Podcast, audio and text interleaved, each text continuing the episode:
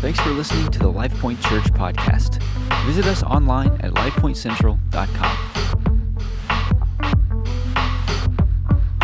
So last weekend, we kicked off a series that will run up until the 18th, and the series is called Family First. And, and we told you guys a few years ago, uh, God just sort of spoke to us and, and said there are really three things not that we don't teach on anything else, but three things we, we really, I, I believe God mandated us to just make sure we are talking about, and that's faith, freedom, and family. And so every year we hit those subjects. And last weekend, we kicked off a series called Family First and we shared with you just what God's plan is for family. We even dealt with the topic of generational curses last right. weekend. And so right. if you didn't, if you weren't able to be here, I just encourage you to go online and, and, and watch that and it'll catch you up to speed and, and it, it, will really give you, I think, some, some understanding and, and some freedom. We had a, an mm-hmm. amazing ministry time last weekend. And so we want to build on that this morning and I want to take it sort of to the next phase. And it, I want to talk about God's plan for parenting. Now, if you don't have children or your children are grown, don't, don't check out because I'm going to say some things that will hit all of us this morning. But I want to talk about God's, uh, God's family plan or God's plan for, for parenting. And I just want you guys to know that um, I think we did pretty good as parents, but we're normal just like you are, and um, we didn't do everything right. But I thought I would ask you, first of all, what do you think we did right? Well, what I think we did right is I really believe that um, above all else, we loved our children. And I think that was something that um, was something that they needed because of some things. Like if you don't receive love, you, you desire love. That's the acceptance of love. And that's one of the things that I really felt in my heart that no matter what, they can say, my kids can say anything. They can say something positive, they can say something negative, but one thing that they could never ever say is they were not loved. And so I believe that was one of the biggest things. And I do believe that we try to encourage them and let them know that they can do all things through Christ. Um, doesn't mean we're perfect. By no means were we perfect. We missed a lot. But I would venture to say that they would always say, I was loved. And, and that means a lot to, to me. And I think that was probably the main thing for me that I think we, we, we did well at. Not boastfully, but just believing that, that we did well at. Yeah. Yeah, I was wondering. I was thinking about the question too. I won't ask you. Maybe I'll answer it. But okay. what did we do not so good at? Oh, I have a list of that. I, I, think for me, I'll just answer that one. I think sometimes we let what we do in church um, get in the way as a, a priority yeah. um, for our kids. It's hard to separate that sometimes when you're dealing with people's lives. And then um, I, I, think sometimes we didn't do so well at that. Right, regretfully. Um, I, I want to give a shout out to my girls because, you know, it's, it's different when you're a, a, a PK. A PK that people say. It's we weren't kids. pastors' kids, but. Um, we were not. Yeah, I, I, remember one time, and this is sort of an awful experience, but this is years ago in the hallway of the church. Somebody stomped at him and stuck their tongue out at him and made a face at him right in church and stormed off. And so we had to go home and say, you got to separate sometimes how people act from how God acts. And I feel like they've adjusted really well to that. But our, our children but, have adjusted. Yeah, because I wanted to beat the person up. You know, literally, I'm just like, you know, we, why would we do that? But because that's where Mama and Papa come yeah, but they, they handle that well. Story. And so I got really brave the last couple days, and I actually asked my daughters. I said, "What did we do good at?" It took them three days to answer, but. but um, but they did answer. They answered. They did answer. There and, was hope. And they said, they, they said this, they said that you provided. And at first I was like, well, that's what we do. We're parents. And, but they said, no, we provided everything they wanted and needed, just not, you know, financially or materially, but encouragement, love, um, and all of those things. And then I said, well, what did we do bad at? And they said, you don't always listen. I said, be quiet. I didn't ask you that. but they did say that, um, and they pointed the finger more at me, but they said, sometimes they said, you think you guys know all the answers and you don't listen. That we talk over them. We talk over them, yeah. no, I do it too. Yeah. So we shared that just to say to that we're not perfect. We are not. You're perfect. not perfect parents, but yeah. I thought what we would do for a few moments is just look at how God wants us Amen. to be parents in the day and age that we are in. And I don't want you to check out if your kids aren't small or if your kids are a certain age or if you don't have children, because I'm going to hit some things that reaches all of us. But thank you for participating in my little survey. Um, and we're going to build on this next week in the, in the following week. Are you all ready to go this morning? I, I believe the greatest attack in, in our country, specifically the last few years, has absolutely been uh, an attack against the Word of God and an attack against families. And I want LPC to have um, the strongest, um, most faith filled, grace filled um, bunch of families that are built on the rock that we sang about this morning. So, if you would, let's start in the book of Colossians, chapter 3, and verse 18. And we find in these verses the foundation of a healthy family. It says, Let every wife be supportive and tenderly devoted to her husband for this is a beautiful illustration of our devotion to Christ. And let every husband be filled with cherishing love for his wife and never be insensitive toward her. Then it says, Let the children respect and pay attention to their parents and everything, for this pleases our Lord Jesus. And fathers, don't have unrealistic expectations for your children, or else they may become discouraged. And in this, we find the four foundations of family, and I'll give these to you. First of all, we see um, scripture talking to wives, and that's the foundation of respect. And the Bible says this be, be supportive. You know, God did something amazing back in the book of Genesis. He created a man from dirt. And then out of that man, he created woman because he said, This dude needs a lot of help. And the Bible literally says he made him a what? A helper. So, guys, you're made from dirt, but ladies, you are not made from dirt. You're actually made from a man's rib. We could say it this way Ladies, we know you don't need us, but men need women. Amen. Think about that. Um, y'all could survive without us. We absolutely can't. We can't. We couldn't find anything. We would die from starvation. I mean, we would just be lost. I mean, let's just be real, right, guys? But, but, but God made this amazing thing in the garden, and He had this design that the world has tried to get away from, and it doesn't work.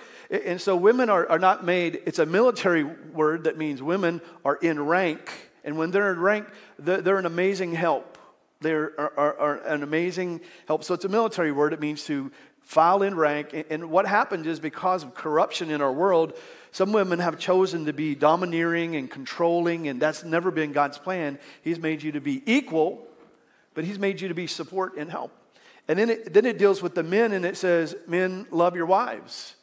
And so the second foundation builder is love. Now, but I have to explain this because you have to understand the time that this scripture was penned. Here's what it was like for women. Under Jewish law, women had no rights. You were essentially a possession. Wives couldn't even live in the main house, they had to live in, in a different apartment building. They were, in essence, they were servants.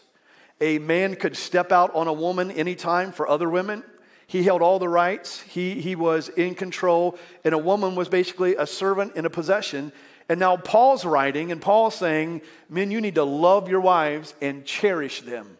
This was a whole different perspective. How many know God just, God knows how we're supposed to do things? I mean, we mess it up, we corrupt it, but God never meant for, for men to be domineering and to be that way. So that's why the Bible is teaching that men and women are equal, but they have different roles. And then he speaks to children.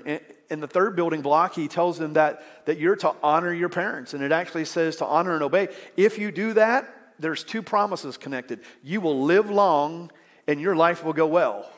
Doesn't mean you won't have any challenges, but your life will be blessed and you're going to live long on the earth. It's a promise, the Bible says.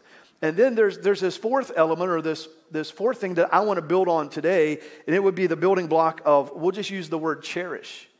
It actually says here, parents, it says fathers, but it means parents, and it warns them against, uh, some translation says, do not provoke your children or do not cause them to lose heart. And I'm going to come back to that. We're going to build on this this morning, but I want to start in the book of Proverbs. Are y'all ready to go? This is chapter 22, and this is verse 6. And you know, I, I just know what God's called me to do is, is to teach you and, and give you faith and give you revelation. And I, I'll make you a money back guarantee. If you build on these principles, your life will be blessed. It will not be a statistic that the world ex- experiences. Yours will be different. Proverbs 22, verse 6 says this Dedicate your children to God and point them in the way that they should go, and the values they've learned from you will be with them for life. What I want to share with you is the DNA of a successful parent. The DNA of a successful parent. And I believe successful parents do three things very successfully. We're going to use those three letters. So, the letter D, this is life point number one. Successful parents direct their children in the way that they should go. You give them direction. Everyone say direction. And if you are a children in here, I want you to know that the direction you need in life should come from a godly parent. And parents, it is one of our obligations, one of our duties to give you godly direction, not just what you think is the direction, but good, godly direction. Now, most traditional translations will say something like this train up a child in the way they should go. But the real Hebrew word here is the word dedicate. It's the word dedicate um, in, in the original language, and, and it means this that you're to start them off or you are to initiate them on the path that they should go. Not the path that seems right to them. Because Proverbs says something else. There's a way that seems right to man, but in the end, it only ends in death. So when, you when your kids are little, um, they're really interested in you telling them the way to go. Something happens when they become teenagers, and all of a sudden they know everything and you know absolutely nothing. Uh, and, so there's a lot of stress and, and you know, um, tension at that point. But give them a few years and they're going to realize that you might know a lot more than um, what they think you know right now. How many found that out to be true? Half of you, right? Half of you still trying to figure it out. Um, but the Bible says this we're to give them, uh, uh to dedicate them in the way that they should go. And that means you initiate them on the path, you start them out on the path that they should go. Um, in, in addition, it means that you initiate the course so when they get older, they'll stick to it. If they don't get started on the right path, it will be harder one day for them to get off that path they've been on and on the right path. So, what our job is as parents, the DNA a successful parent has, is that we actually bring them direction in their life we bring them direction. Now, not, not, just, not just direction when um, it comes to just you should do this and you should do that, but I just want you to know that we, we should be showing the way. We should be living and being a, an example of the way, but, but they need some things like this um, instruction, direction, um, correction, sometimes some discipline to keep them on that road. Amen? And so the Bible says this that, that uh, we're to train up a child. You, you, uh, it doesn't say you raise your child, you raise animals, you train children, you dedicate them. And it's really interesting when the Bible says children obey your parents, you have to also understand the context of, of that time that the Bible was written. This was what was happening. Children were in homes and parents were becoming absent in, in Corinth. And um, the, these children in the homes were rioting in streets. They were running wild. There was no authority in their homes. And all of a sudden, Paul begins to write to people in that culture that began to become Christians. And he said, We need to do this different. Moms, wives, you need to be a supportive helper. Husbands, you need to be a leader. You need to nurture your family. Children, you need to begin to obey your parents. Don't live wild like the world is living. And parents, don't break their spirit. See, the Bible had a whole different way of doing things. Amen. God knows what He's doing.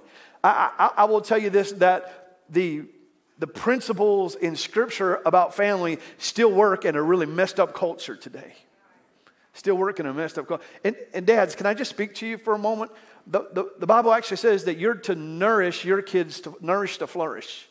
Sometimes we think as the moms of being more nourishing, but, but guys, we need to learn to be nurturing. Now we'll do it a little bit different than wives do, but I just want to I want to tell you this because as I was standing here in worship this in worship this morning, I just felt this in my heart. Um, your children are going to have a hard time going higher than you are. I'm not saying they can't, but they're going to have a hard time going higher than you are. And that could be, let's just take the spiritual part. They will have a hard time going higher than your walk with Jesus. They'll have a hard time going higher than the way you worship Jesus. If your worship is like this, they'll have a hard time going higher than that. I'm just telling you, this is what the Lord laid on my heart standing here this morning. If you have a, if you have a hard time having a relationship with Christ, they're going to have a hard time going higher than that. How many want your kids to go higher than that? Then I just want to challenge you. If you're a great example to them of worship, of prayer, of being in the Word. I want my kids to go higher than me. And it doesn't just happen because you want them to. It happens because you set them on a path. Set them on a path to go further than you. Set them on a path to go further and higher than you. That's my challenge for, for you this morning. So you don't just raise kids. I want to kill that myth right here on this first point. Well, we're just going to raise them till they're 18. That is absolutely nowhere in the Bible. Absolutely nowhere in, in the Bible. Um, because that, that's just, I'll just be honest with you, that's just something that was passed down somewhere that we get them till they're 18. I, am telling you, they need us more maybe after 18. Come on. So can we just squash that myth right up here and right? And if you're 18, I know you're like, be quiet, don't say that. Um, but we just need to squash that because that's just been our impression. We raise them to their 18 and good luck. That's demonic, is what that is. But we're, we're, we as parents, what's, in our, what's, a, what's the DNA of a successful parent? That re- we really take to heart direction. We need to start them on a path, initiate them on a course to find out what God has for them in life. Not just what we think life is all about, but really what God has for their life. And we all have thoughts and ambitions for them. But, but we need to direct them on the path God has for them. You know what the Bible says about each and every one of us? It says this that God knew you before you ever breathed a breath. And the Bible says this there, there's a book in heaven. It says this in Psalms 139. It's got all your days written in it. So, parents, you know what? We need to be asking God, what's in that book for my kids? Not what I want to write in that book, but what's in that book for my kids? And that's the direction I want to give them in, in, in life. And I'm telling you, we are in a culture right now. Listen, parents, your kids need to hear from you. There is nonsense being taught in our school systems, there is nonsense being taught in our entertainment industry, there is nonsense coming down from our government. Come on, somebody. Your voice needs to be heard. And it doesn't always have to be heard like this. It needs to be heard. It needs to be directed. All right, I, I, I want to keep going. Um, it wasn't that good. Direction. Here's life point number two. Successful parents nurture their children to thrive. So you give them direction, and then we nurture them to thrive. Believe it or not, God wants your kids to absolutely thrive. In a culture, in a world that's not thriving so much itself. I think we've learned that the policies, the plans, the intentions of the culture we live in is failing families, it's failing our children. But the Word of God will never fail your family, it will never fail your children. So, what do we do? We, we, we start them on a course and then we continue to nurture them. So, let me, let me give you some scriptures. This is the book of Ephesians. It says, Children, obey your parents in the Lord as his reps, for this is just and this is right. Verse 2 honor. That means you will esteem, this is the Amplified, and you will value as precious your father and your mother. This is the first commandment that has a promise attached to it that all may be well with you and that you may live long on the earth. Well, I'm not preaching to the children this morning, but let's go to verse 4. Fathers, you could change that to say parents, is what it means. Parents, don't irritate and provoke your, my daughter's giving me the evil eye right now because she tells me all the time, like, you're irritating me. Um, it, don't irritate and provoke your children to anger. Do not exasperate them to resentment, but rear them tenderly in training and discipline and the counsel and the admonition of the Lord. Let me give you another verse. This is Colossians 3:21. Fathers, which we can say parents, Don't irritate or fret your children. Don't be hard on them or harass them, lest they would become discouraged and sullen and morose, and they would feel inferior and they would feel frustrated. Look what it says do not break their what? Do not break their spirit. Now, this scripture does not mean you just get on each other's nerves. When you live with people, you, you, you could just get on people's nerves. But the scripture is very, very clear that our job as parents is not only to give direction, but it's to nurture. Here's, here's what the word nurture means nurture means a process of caring and, encourage, and encouraging growth and development in someone. I want to say that again since I jumbled that up. It's the process of caring for and encouraging the growth and development of someone. And the Bible says we're to nurture them in the admonition of the Lord or in the ways of the Lord. We're, we're to nourish them to flourish. We're to help them thrive in the things of God. Not just, not just education, not just money, but in the things of God. And the Bible goes on and it uses a word that we don't use. It says, Do not exasperate your children. Well, because that's not a word that we use all the time, I wanted to look into that. And it says this parents don't exasperate or, prov- or provoke your children to live a life of anger, to live a life full of bitterness, or to live a life full of resentment.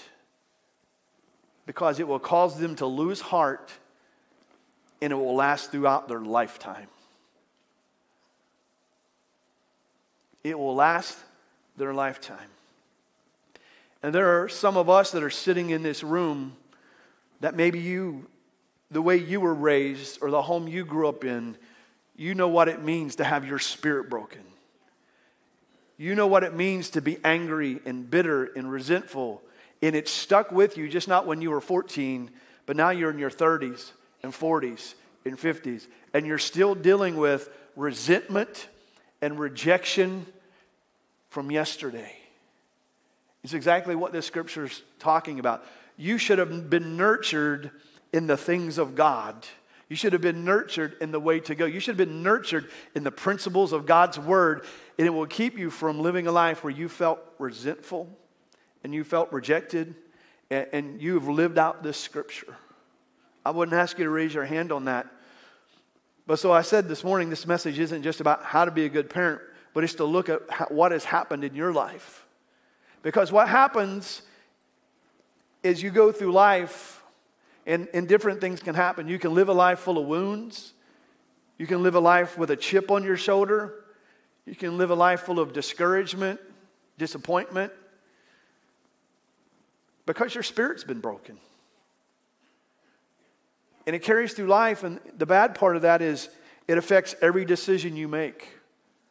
How worthy you think you are, how inferior you feel that you are.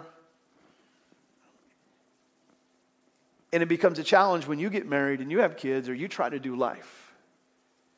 I just want you to know that um, God never designed it that way.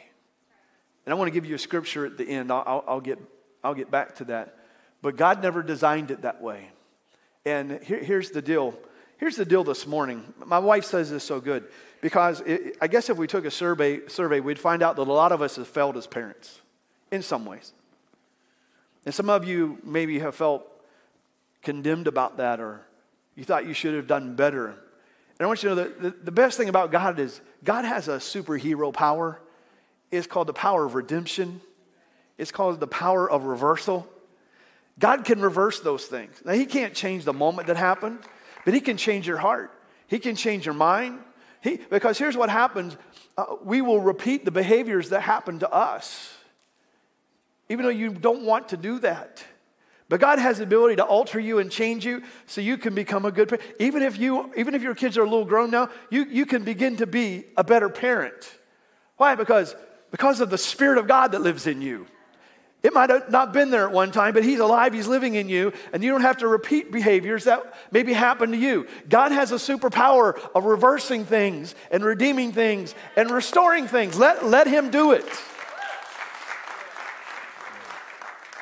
And I know you're probably wondering, well, what does, How, give me an example of, of exasperating or breaking my child's um, spirit. And so it can happen in, in one of these three ways. And I think I have a, I think I have a graphic for you here on, on the screen.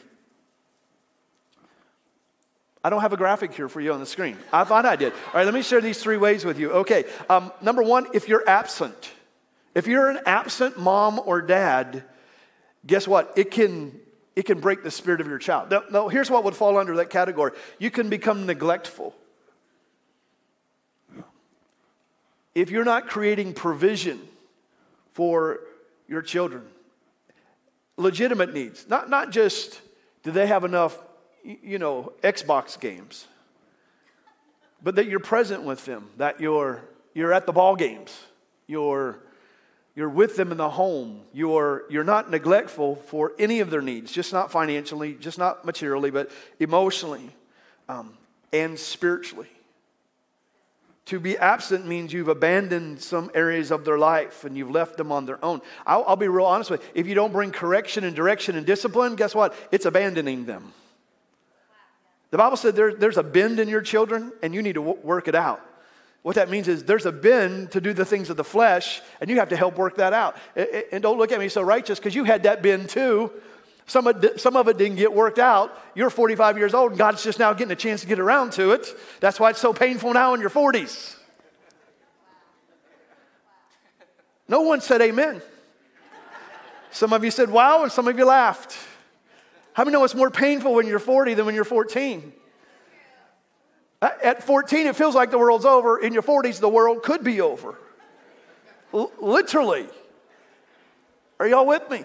But if we're not present and we abandon, and some of you know what it's like for a, a parent to have abandoned. Some of you maybe, um, maybe some of you know what it's like to be adopted, and you wonder what your origins are, and or or you have biological parents, but one left and wasn't there. You know the pain that it caused. Horrific pain. You didn't have the direction, you didn't have the path. But I want you to know that, that God has this amazing way of being the best father. Even if an earthly father or earthly mother failed you in that area. How many have experienced that? Amen. So, not only being uh, uh, uh, to abandon, here's another form of exasperating it, it's to be abusive. And abusive, obviously, that could be physically, but it could also be, it could also be verbally. Anything that depreciates them. I, man, have you ever been in a store and heard that parent? Like you thought you'd run to like Wally World at like midnight. I don't know what time they're open to now. They used to be 24 hours, and you would go at midnight, and like there's that parent with like their little kids at like two o'clock, you know, in the morning, and you're like, first of all, why are they up? They should be sleeping and the parent is just screaming and yelling. And you know, if they're acting like this in public with their kids, what's it like at home? It, we understand physical abuse is terrible, but have you ever heard the way some people talk to their kids? I mean, there have been times I wanted to go gr- grab that parent and say, Do you know what you're doing to your child? Because you know what should be, because what we're talking about nurturing, you know what should be coming out of your mouth is not just identifying how your kids are acting. Because sometimes I want to look and say, You're being a brat, you're being selfish, you're being a know it all. But sometimes we got to look at them and say, You know what? You're a child of God and you have talent and you have good stuff in you. I see the Word of God in you. I, I, I see God doing something amazing through you. And sometimes I'll leave the house wondering, like, have I messed up my kids? And I'll come home a few hours later and like elevation worship's blasting the house like we did something right in, in, the midst of, you know, all of our wonderings. So what I'm saying is you just point them to Jesus. You don't raise them maybe like you were raised. You raise them with the word of God, with the touch of the Holy Spirit. If we're absent, if we're even here's another way of exasperate, it's just being overbearing. Sometimes we can just be overbearing, too critical, sometimes overprotective, sometimes too much discipline. You know, I used to be a youth pastor for years, and, and I knew this family that uh, every day the father would, and he had several kids, and he would spank them every day. Every day. And he, he just told them, he goes, Well, you, I'm sure you did something that you needed spanked for. Hey, some of you think, well, that's the way to do it right there. No, that's not the way to do it right there because I, I, I watched a couple, I had um, a, a, couple of their sons in youth ministry, and they, They were punks. Absolute. And they had a hard time with love because love was all about you're getting a whooping because you don't know what you're doing. God doesn't operate that way. If He did, you would not be breathing right now. You would have been, you would have been toast and ashes a long time ago. I would have been preaching to nobody this morning. But we can be overbearing. We can be unrealistic with our expectations, and they will feel like they're not good enough. So, what's our DNA if we're a successful parent? Because we're talking about the way God wants family done in our crazy culture. First of all, we, we give direction. Second of all, we give nurturing. And let's get to the last one Psalms 127, great verse. Look what it says Unless the Lord builds the house, we sang about that this morning. Unless the Lord is building your family, unless He's building your house, you're going to labor what? In vain. Unless the Lord guards the city, the watchman stays awake in vain. It is vain for you to rise up early and to sit down late to eat the bread of sorrows, for so he gives his beloved sleep. Behold, look what it says children are a heritage from the Lord. The fruit of the womb is a reward. Sometimes you might forget that, but those children that you were blessed to give birth to, they are your lineage. They are, the Bible says, they're a reward. I know when you had them, you're like, yes, this is a beautiful reward. And then you might have your moments like, this doesn't feel like a reward today. But the Bible says they are, they're your reward. Now let's look, look on, it says, this is the reward of your womb. Now look at this next verse. Like arrows in the hand of a warrior are the children of your youth. Happy is the man whose quiver is full of them. They shall not be ashamed, but they shall speak with their enemies at the gate. Now, the, the, the, the last point is successful parents aim their children at the right target. So, what's your DNA? Direction, nurturing, and you aim them. This psalm is what we call a psalm of ascent. Um, the Hebrew people were walking up the steps to the temple and they sang this song in unison about building the house of God, about children are a blessing.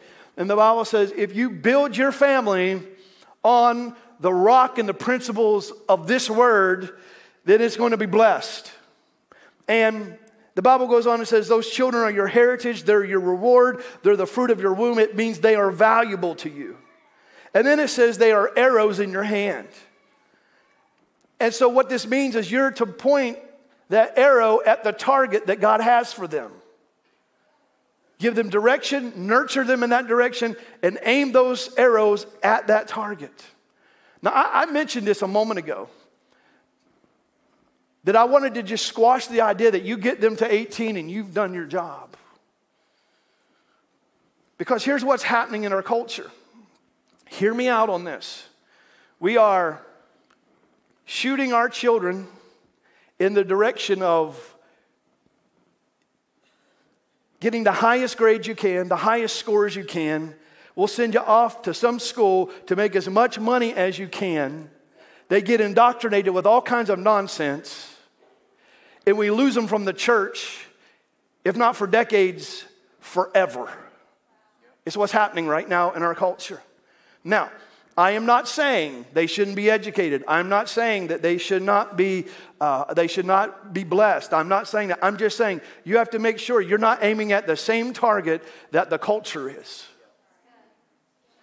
I'm just saying you, you, you, you have to be very aware that you're not aiming at the same target that's just your ambition or a culture's ambition because you're going to hit a target that God never intended for them to have.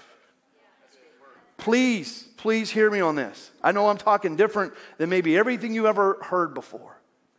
The last thing you want is your son or your daughter to be indoctrinated by this world and lose them from the house of God and the family of God. I've seen it happen time after time. We just send them off to school and they come back and they don't share our values, they don't share godly beliefs. And there's a crazy theory in the world right now that love just accepts everything. Love just accepts everything that's happening in the way everyone's acting. Guys, that's not biblical love. Now, we love every person, absolutely, no matter, no matter what theory or thought or behavior that they have. But love doesn't just say, oh, whatever you want to do. You know where you find that? Is about page two in the Satanic Bible, it says that. So, what I'm saying for you and your family, you, you, don't, you don't live like this, but you point your kids in a direction where they're going to find the purpose of God. And if that's at a certain school with a certain education, or I'm telling you, what if you send them in that direction and they never fulfilled what God told them to do?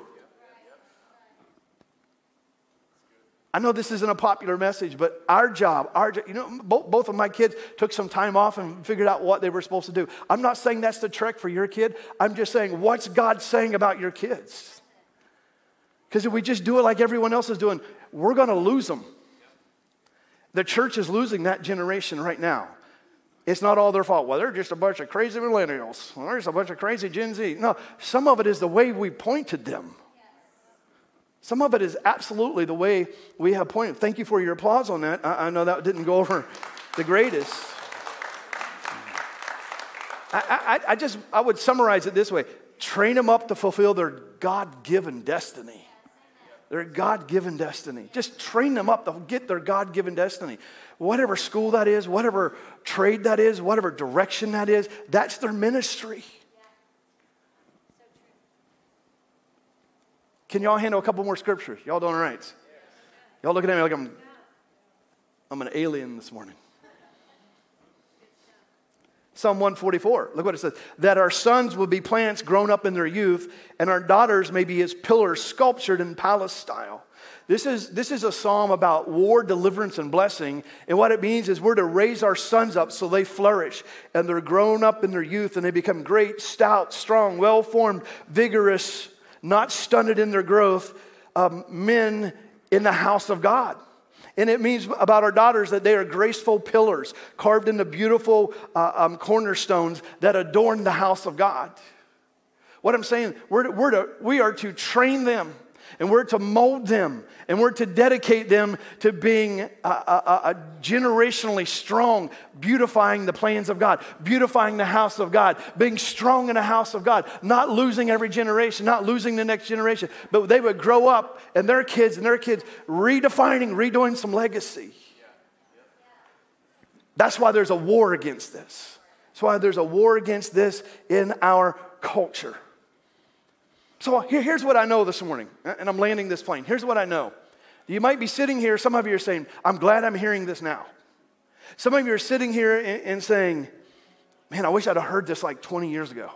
And there's some of you standing here thinking, Well, there's some things that didn't happen for me in my life and the way I was raised. And it's, it's made me a certain way. And so I knew when I landed this plane this morning I wanted to make sure I landed it this way because I, I, gave you information. I gave you this is, how, this is how we're supposed to do our kids. But in this setting, in God's house this morning, with the Holy Spirit present here, if you look and say, man, I, I really failed in some family stuff. Not just made some mistakes, but I, I, feel like I really failed in some areas. If my kids are a certain age now, and I, what, what, what do I do?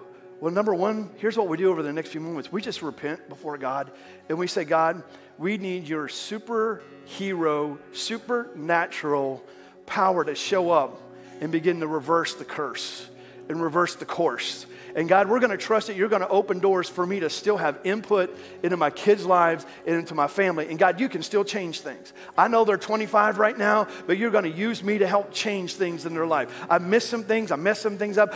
God has not only the power to do that, but He has the heart to do that. He not only has the power, but He has the heart to do that. And if we'll cooperate with Him, that this next phase and season of your life could be God re- remending and re- re- reconciling and healing and doing some things in your family that you would step back and say, God just did a miracle and some things I messed up. And some of you have done life as a single parent and you didn't have the help there, and some things have, have just transpired to where you, if there would have been a dad or if there would have been a mom, and uh, the Holy Spirit, grace makes up the difference for those things if we invite him in and we, we allow him. And maybe your kids are getting a little bit older. I just want you to know, but I'm realizing that uh, that your, your, your, your kids still need your influence and your input. Now, as they get older, you do it a little bit differently. But also know this this morning that because of how life was done to you or for you, there has been what I would call a burden on you, a weight on you, a, a load on your life, in your heart, and on your thoughts.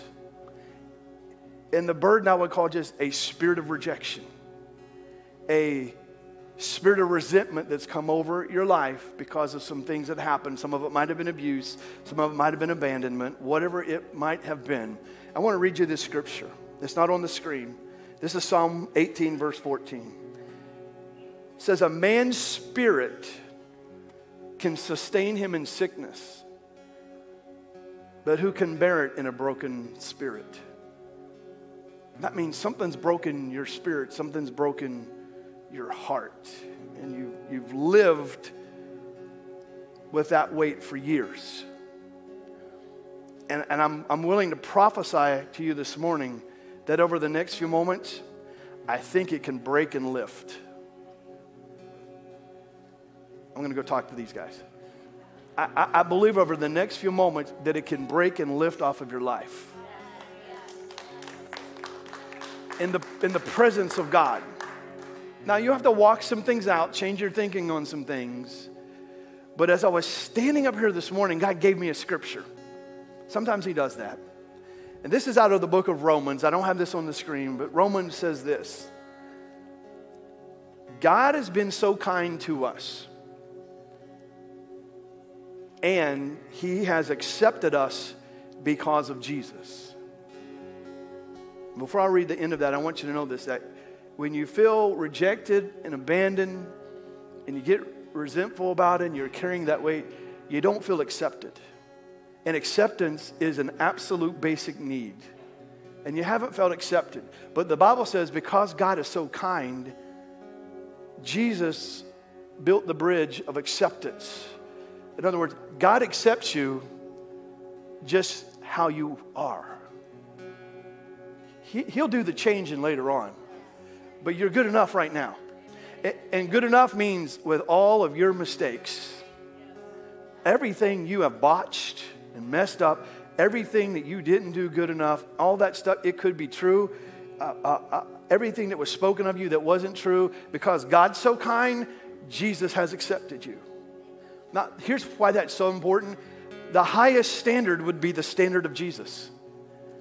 And if Jesus is okay with you, it doesn't matter what someone else said about you. It really doesn't. It doesn't matter what culture wants out of you. Now, now let me say that with the end of this verse because it'll make it, it should make you shout. Isn't this good? God has been so kind and he's accepted us because of Jesus, and so we will live and we will rule like kings. Here's what that means that thing that was said, that thing that you went through, that thing that has bogged you down, because of the kindness and the love and the goodness of Jesus Himself, God Almighty, the power of the work of Jesus, the touch of the Holy Spirit, you will live because you were prophesied to live under death and to live under a curse and to live under depression and to live under failure and to live under inferiority and to live under condemnation. He has broke that off of you. You can now live, but not just live, but rule as a king. That means rule over circumstances, overcome what should have overcame you. You can live on top of what should have overwhelmed you. You can come up and above over those things. You are the head, you are not the tail. You are above, you are not beneath. That's what that's what our God does. That's what our God does.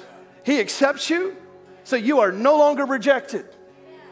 Let the resentment go because someone misprophesied to you that you couldn't and you wouldn't and you won't and you made too many mistakes and you weren't a good enough uh, parent and you weren't a good spouse or you weren't a good enough son or daughter. Someone prophesied wrong to you. You say, well, why is your prophecy so right? Because I just told you what God said. That's what makes mine right. I just told you what God said. He can help us in our families. You know, let's just let the love of Jesus just be, continue to fix us and mold us and let it just overflow to our kids and our extended family. Amen. Can we stand this morning? Can, can we stand in, in, in His presence? Because I know this God, God wants you this morning set free from that rejection thing. He wants you set free from that resentment thing. He wants, he wants that broken over you. Amen? How many believe that?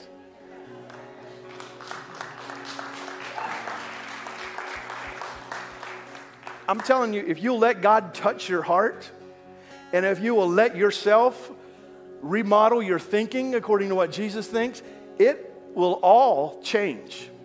It will all alter. You, you, you know, if, if someone told you a lie when you were younger, you have spent your whole life chasing or living under that lie. And if you found out one day someone told you something wrong and the lights came on and truth came and you realize, I've been thinking and living and doing this the wrong way. There would be an excitement that someone finally told you the truth and now you can live via the truth. That's why the Bible says this when the Son sets you free, you're free what? Indeed. Those who know their God, the, the, the, Son of God, Jesus, when they know Jesus, they, they know what? Truth. And truth liberates them and sets them free. If you're free indeed, you know, you can be free, that means you're saved, but free indeed means I'm saved and my thinking is altered and my believing is changed and I'm under revelation and things are different. And, and I feel like I need to say this. There are many of you that were not raised with God's plan A. And I don't mean just that parents didn't do good enough, because that's sort of all of us. I mean, like, there was someone absent, there was something missing in your life, and, and, it's like an asterisk on your file. And I want you to know what God wants to do in this next few moments is He wants to erase the asterisk and just tell you that the grace makes up the difference. You can be the, the father you didn't have, you can be the mom you didn't have, you can be the spouse that, that, that was a. You, God can empower you to do what you thought was just a weakness in your life. That's why grace is there. Paul says it's like a thorn in my flesh. God take it away, and God said, My strength is more than enough. My grace is more than enough. So, wh- wherever you have come in life right now, where you're going to go, Spirit of grace is more than enough in your life. It'll break the power of rejection, it'll break the power of resentment. It'll break it if we let Him this morning. It will allow Him. And, and, and, listen, you, you, need to be honest with me. Do not let that thing rise up. Well, I'm tough enough. I'm good enough. I'm going to get this together. Or it's been too long. Or I've been through too much. Or that was too traumatic. Or you let that go for the next few moments. Let that go. I'm telling you, let it go. Let it go. Let it drop. And let God just touch you over the next few moments. I, I'm not going to lay. I'm not going to touch you. God's going to touch you over the next few moments. And some of you just need to let it go with forgiveness. And I'm going to be quiet. We're going to sing a song, right? But let that thing go. Let the forgiveness go. Just let it go. Say, God, I'm sorry that I've lived under rejection. God, I'm sorry. God, thank you for giving me some truth. Thank you for liberating me. Thank you for touching me this morning. Not, not, be honest with me. Who needs to hear this this morning?